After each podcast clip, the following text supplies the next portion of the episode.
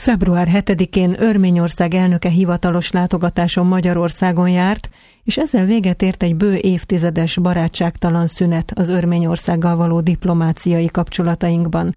A legősibb keresztény országgal történelmi kapcsolataink vannak, melyek ezek, milyen a kereszténység helyzete ott, szorulnak-e segítségre a keresztények, és mi segítünk-e, hogyan lehet egyszerre jobban lenni Örményországgal és Azerbajdzsánnal is – Miért olyan fontos ez a terület, a Dél-Kaukázus, a világpolitikai szintéren, és főleg kinek fontos?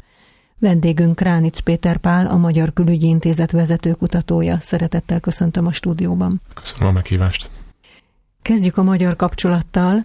A magyar-örmény kapcsolatok mélyen gyökereznek történelmileg és kulturálisan egyaránt. Ez egy nemrég a külügyintézet felületén megjelent tanulmánynak a tételmondata. Mik ezek a történelmi kapcsolatok? Hogyan van nekünk közünk Örményországhoz? Talán kevés ismert, de nagyon-nagyon mély gyökerek ezek, és hosszú múltra tekintenek vissza egészen a 13. századig nem is csak az örmény közösségek révén, hanem dinasztikus országaink közötti államközi kapcsolatok révén is. Második András, Árpádházi magyar királynak a legkisebb fia András herceg fel is vette az Örményország királya a titulust hivatalosan, és ugyanis az örmény trón várományosa volt a 13. század során, amikor a az ötödik keresztes hadjárat révén a második András oldalán keresztül haladtak a kilikiai örmény királyságon, ott Frigyre lépett az örmény király első Leó lányával, Izabellával, és így hivatalosan is ez a páros lépett elő, mint az örmény trón várományosa. Ezt a Frigyet egyébként a pápa is szentesítette, és ez egy valós diplomáciai stratégiának volt a része. Az örmények ezt számon tartják, hogy mi ott valaha királyok voltunk? Nem különösebben, és gyakorlatilag nem is valósult meg ez a királyság, ugyanis végül Izabellának más kérője akadt. Tehát akkor csak jegyesek ki. voltak. Jegyesek voltak, uh-huh. igen, igen. A Frigy értendőit jegyesség alatt, tehát a házasság nem köttetett meg. Végül az antiókiai herceg vette el Izabellát, és vonta uralma alá az örmény királyságot. Tehát ez is egy 13. századi múlt, valamint az örmények magyarországi jelenlétének is 13. századi nyomai vannak, legkorábbi nyomai. A tatárjárás során pusztult el az első magyarországi örmény település, Terra Armenorum néven volt ismert a mai Eszterkom területén, valószínűleg örménykereskedők alapították, ezt követően a 17. századig csak kisebb örménytelepekkel számolunk, egész településekkel nem azonban jelentős kereskedelmi tevékenységet folytattak, többek között nekik köszönhetjük, és ezért nagyon sokan hálásak vagyunk az első kávé szállítmányt, amit feljegyeztek Budán, majd pedig a 17. század utolsó harmadában érkeztek meg tömegével a máig ismert erdélyi örmény kolónia, ekkor kezdett el kiépülni, először a, a Maros völgyében, később négy nagyobb településen, valamint Kolozsváron is szép számmal megtelepettek az örmények és azt kell, hogy mondjam, hogy az összes magyarországi hagyományos történeti kisebbség, nemzetiség közül a leghatékonyabban integrálódtak úgy nyelvileg, mint kulturálisan, vallásilag is. Már 1690-ben megvalósult az unió a katolikus egyházzal, ettől eredeztethetjük az erdélyi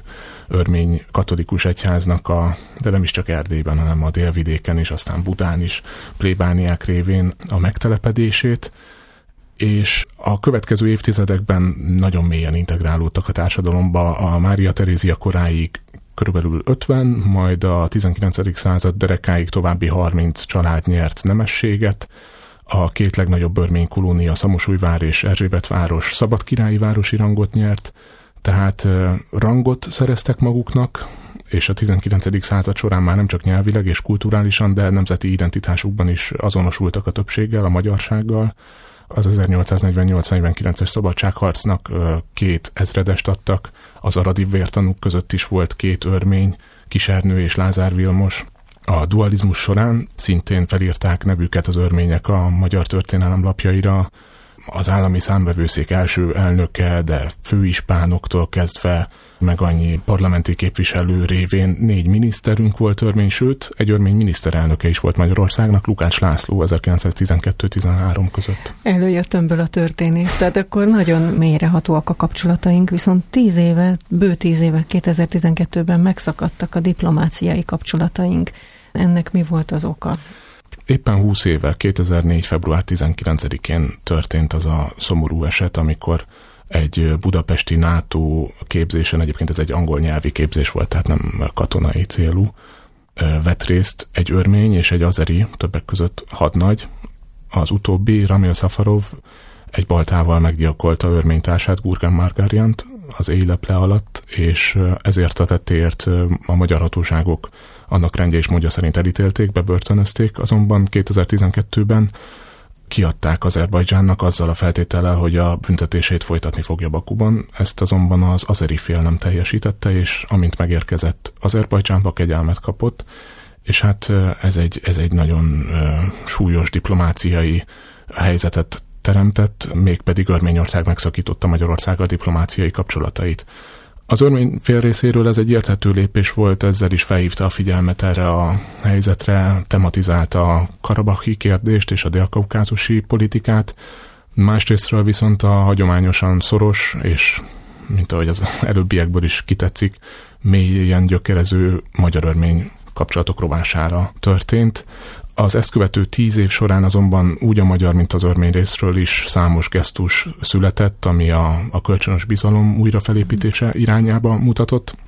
Többek között a, a magyar kormány támogatta az el, itt elhunyt örmény hadnagy Gurgen Margáriánról elnevezett örményországi iskola létesítését, karabahi menekültek humanitárius ellátását támogatta, valamint a közel-keleti örmény közösségeket is nagy pénzügyi forrásokhoz juttatta a Hungary Helps program révén.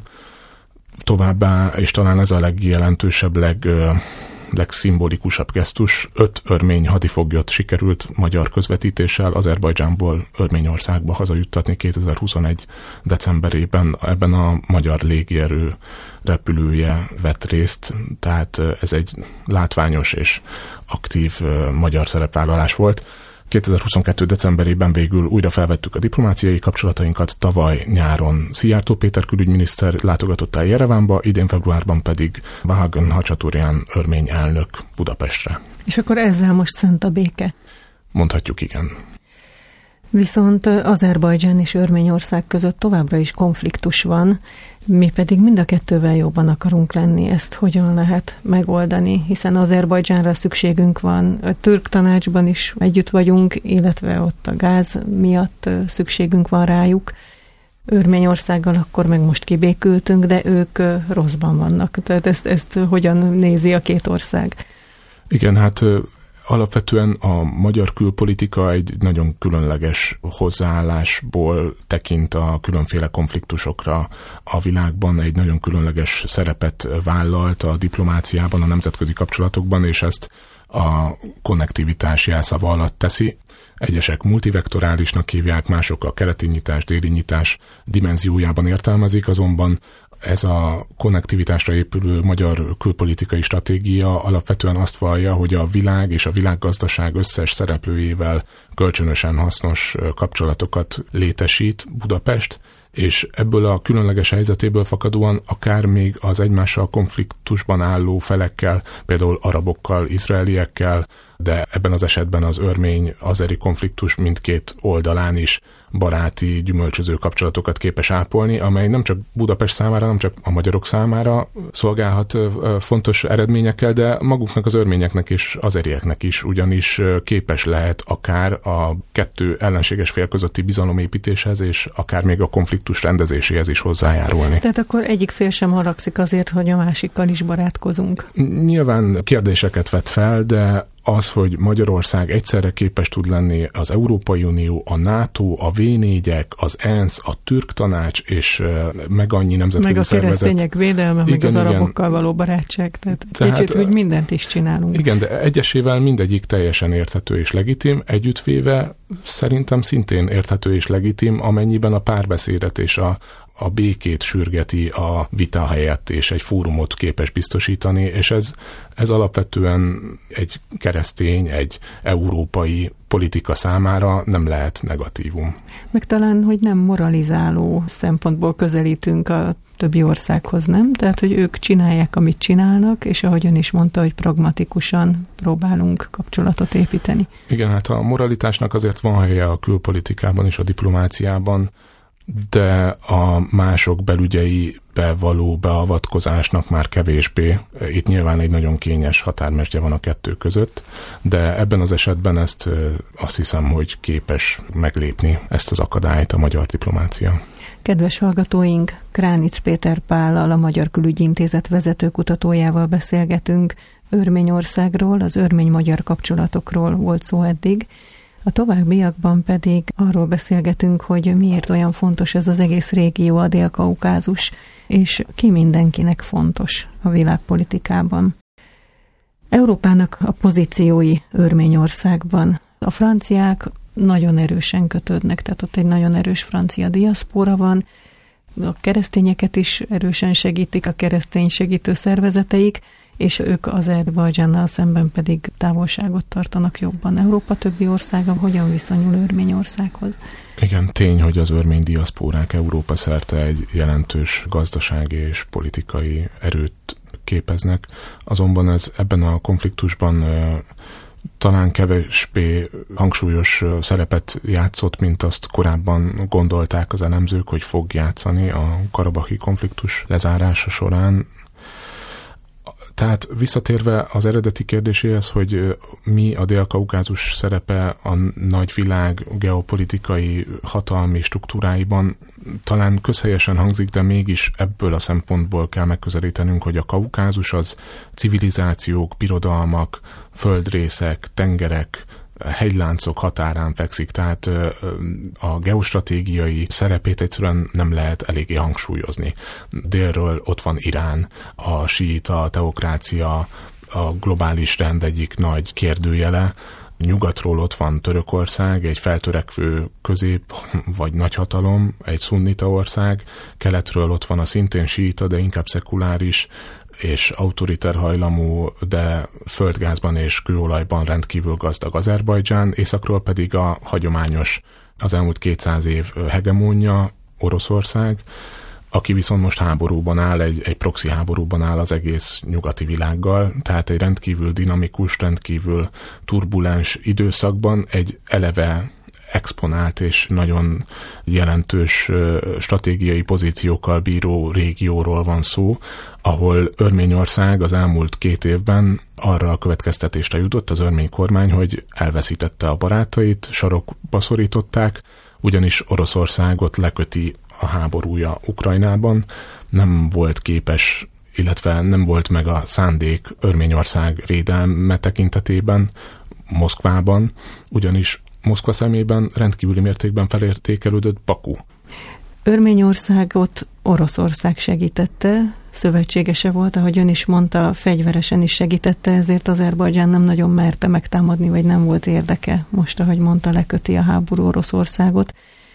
De Azerbajdzsán is fontos lett Oroszországnak. Miért? A nyersanyag miatt, vagy az útvonal miatt, vagy egyszerűen csak nem tud ezzel az egésszel foglalkozni? Számos tekintetben értékelődött föl Azerbajdzsán Oroszország számára. Egyrésztről a szankciók következtében bezárult Nyugat-Oroszország, a nyugati piacok Oroszország előtt, és ezért nagyon felértékelődött az észak-dél irányú kereskedelem Oroszország szemében, és Azerbajdzsánon keresztül, valamint a Kaspi-tengeren keresztül fut ez az útvonal, ami jelenleg Oroszország nak egy kiútat jelent, nem csupán a közel-kelet felé, hanem India és az indo-kínai, indocsendes óceáni régió felé is, a Perzsa-öbölön keresztül, tehát már csak ebből a szempontból is jelentős Oroszország számára az azeri együttműködés, másrésztről viszont Törökország számára is rendkívül felértékelődött a török-azeri szövetség az elmúlt években egy rendkívül szoros katonai, politikai szövetségi rendszer alakult ki,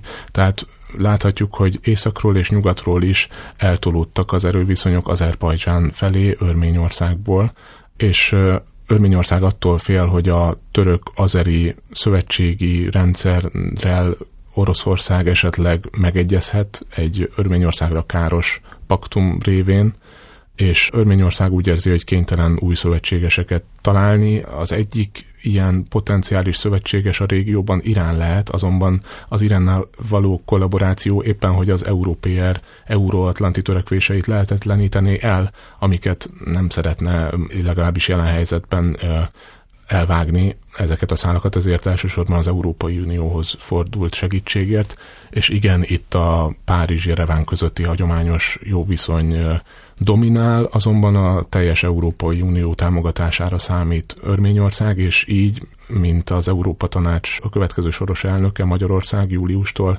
egy kulcs szerepet játszhat ebben a folyamatban, ezért is értékelődött föl a magyar szerepvállalás ebben a rendkívül összetett geopolitikai konstellációban. Konkrétan hogyan tudunk mi ott jelen lenni, hogyan tudunk Örményországnak segíteni? Hát egyrésztről az Európai Unió révén például olyan intézkedések tekintetében, mint a vízumliberalizáció, valamint a, az energiafüggőség csökkentése, az örmény függetlenség és az örmény szuverenitással kapcsolatos kérdéseknek az egyik nagy kérdőjele az az energiafüggőség, ugyanis gáz importra szorul erősen a lakosság is, az ipar is, és ezeknek a gázimportoknak a 80%-át Oroszország fedezi, a további 20%-ot pedig Irán, és hogyha ezt a függőséget csökkenteni szeretné Örményország, akkor egyrésztről a nukleáris, ez egyetlen egy atomerőmű a Dél-Kaukázusban, Örményországban található ennek a fejlesztésére, valamint víz és geotermikus erőművek fejlesztésébe kell fektetnie, amely téren Magyarország a magyar cégeknek rendkívül értékes tudásbázis, a tapasztalata van, és a régióban helyismerete is, tehát alapvetően ezek a törésvonalak mentén képes ez leginkább megvalósulni, de a kétoldalú együttműködésnek gazdasági, politikai szinterén is számos további lehetősége van, nem csak a gyógyszeripar, élelmiszeripar, de akár a turizmus terén is. A Vizer Örményországban a második legnagyobb szolgáltató, de Jereván és Budapest között még nem tart fent közvetlen járatokat, ez is egy kitörési lehetőség. Lehet, hogy naiv a kérdés, de rábeszélhetjük Azerbajdzsánt, hogy ne foglaljon további területeket Örményországból, vagy ne rohanja le Örményországot. Örményországnak ez egy félelme, és a francia sajtóban is ez állandóan előkerül, mint imminens lehetőség. Igen, sajnos azt látjuk, hogy pont a napokban újabb eszkalációja volt a konfliktusnak határincidensek révén több örmény katona is életét vesztette, valamint 2022. decembere, novembere óta Azerbajdzsán 140 négyzetkilométert megszállva tart Örményország területén, és egyre fokozódik a, a dél-örményországi területekkel szembeni burkolt területi követelések Azerbajdzsán részéről, a nem burkolt követelés pedig az úgynevezett Zangezur folyosó, ami összekötné Nahicseván exklávét, egy Azerbajdzsán nyugati területeit, Azerbajdzsán keleti területeivel, ami közé ékelődik Örményország. De akkor, hmm. akkor lehet, hogy lerohanja Azerbajdzsán. Eddig mindig azt mondtuk, hogy nem, meg hogy ez nem valós félelem, de ezek szerint valós félelem, és most senki nem fogja megvédeni Örményországot. Ez egy valós félelem, azonban Azerbajdzsán számára is rendkívüli kockázatokat rejt, és visszatérve arra a kérdésére, hogy a magyar fél tud-e ebben a nagyon összetett helyzetben valamilyen hozzájárulással szolgálni. Hát az a válasz, hogy a nemzetközi közösség minden tagja képes hozzájárulni a folyamatok békés rendezéséhez, amennyiben a diskurzus szintjén, a, a kultúrdiplomácia révén finoman az ellenkező irányba hangolja a folyamatokat, és szerintem ebbe az irányba hat az örmény-magyar kapcsolatoknak a mélyítése, az örmény elnök látogatása és a, a párbeszédnek a képviselete, a párbeszédnek a sürgetése a konfliktus helyett, amit a magyar fél képvisel. Nem beszéltünk még arról, hogy az Egyesült Államok, tehát ahol geopolitikailag fontos csomópont van, ott az Egyesült Államok is valamilyen szinten jelen van, illetve Kína is ez a két nagyhatalom hogyan viszonyul a Dél-Kaukázushoz, és ott kiknek a szövetségese? Kína elsősorban Grúziában érdekelt, ott szerzett fontos politikai-gazdasági pozíciókat, az Egyesült Államok számára pedig ugyancsak Azerbajdzsán szerepe értékelődött fel a régióban, különösen Iránnal szemben. Kevéssé ismert, de Azerbajdzsánnak az egyik stratégiai szövetségese Izrael a régión belül. Az elmúlt években már nem is az orosz, nem is a török, hanem az izraeli fegyverszállítmányok dominálták az azeri haderőfejlesztést. A Mossad jelen van Azerbajdzsánban Iránnal szemben, és ugyanebből a megfontolásból az Egyesült Államok számára is Azerbajdzsán, valamint a NATO tag Törökország regionális szerepvállalása egy adandó konfliktusban inkább exponálja a bakúi érdekeket, mint a jereváni érdekeket. De egyébként az Egyesült Államok erősen jelen van Örményországban is, a, a USAID révén, valamint a NATO révén is egyre fokozottabban, de ez egy szintén nagyon komplex és kérdésekkel terhelt folyamat. Tehát akkor Amerika is elnép Örményország mellől inkább. De akkor mégiscsak visszatérek arra, mert kikerült a kérdésemet, hogy ha Örményországot megtámadják, el szeretnék foglalni, akkor, akkor nem lesz, aki tulajdonképpen megvédje. Tehát sajnálkozás szintjén igen, de valójában katonailag, vagy, vagy más szempontból nem. Jelenleg elméletileg Oroszország és a kollektív biztonsági szerződés tagállamai tehát egyes közép-ázsiai, valamint a fehér orosz államok ö, lennének azok, akiknek kötelességük lenne megvédeni Örményország területi integritását. Örményország területén állomásodik egyébként a legnagyobb külföldi orosz katonai bázis Gyumriban, 3000 fős állományjal, valamint a Jereváni Erebuni légi támaszponton további 1000-2000 fő, valamint jelentős felszerelések és haderőállomány.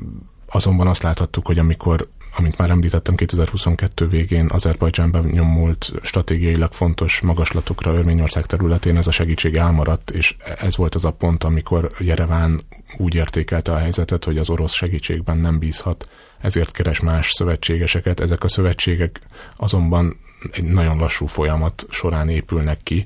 Jelenleg Örményország továbbra is tagja a kollektív biztonsági szerződés szervezetének, kétoldalú megállapodások kötik Oroszországhoz, kétoldalú védelmi politikai gazdasági megállapodások az Eurázsiai Unió tagjaként, Vámunióban áll Oroszországgal, tehát továbbra is az orosz központú szövetségi rendszernek a tagja, tehát elméletileg Oroszország dönthet úgy, hogy megvédi Örményországot, azonban a jelenlegi az ukrajnai és egyéb globális politikai folyamatok inkább abba az irányba engednek mutatni, hogy, hogy ez az orosz intervenció vagy elmaradna, vagy nem az örmények által várt eredményekkel járna. Tehát sajnos jóslatokba bocsátkozni itt nagyon nehéz.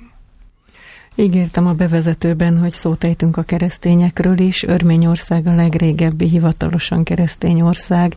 Mennyire van fenyegetve a kereszténységében a környezete által, ugye azért egy masszív muzulmán közegben van, vagy ott a keresztények nincsenek veszélyben?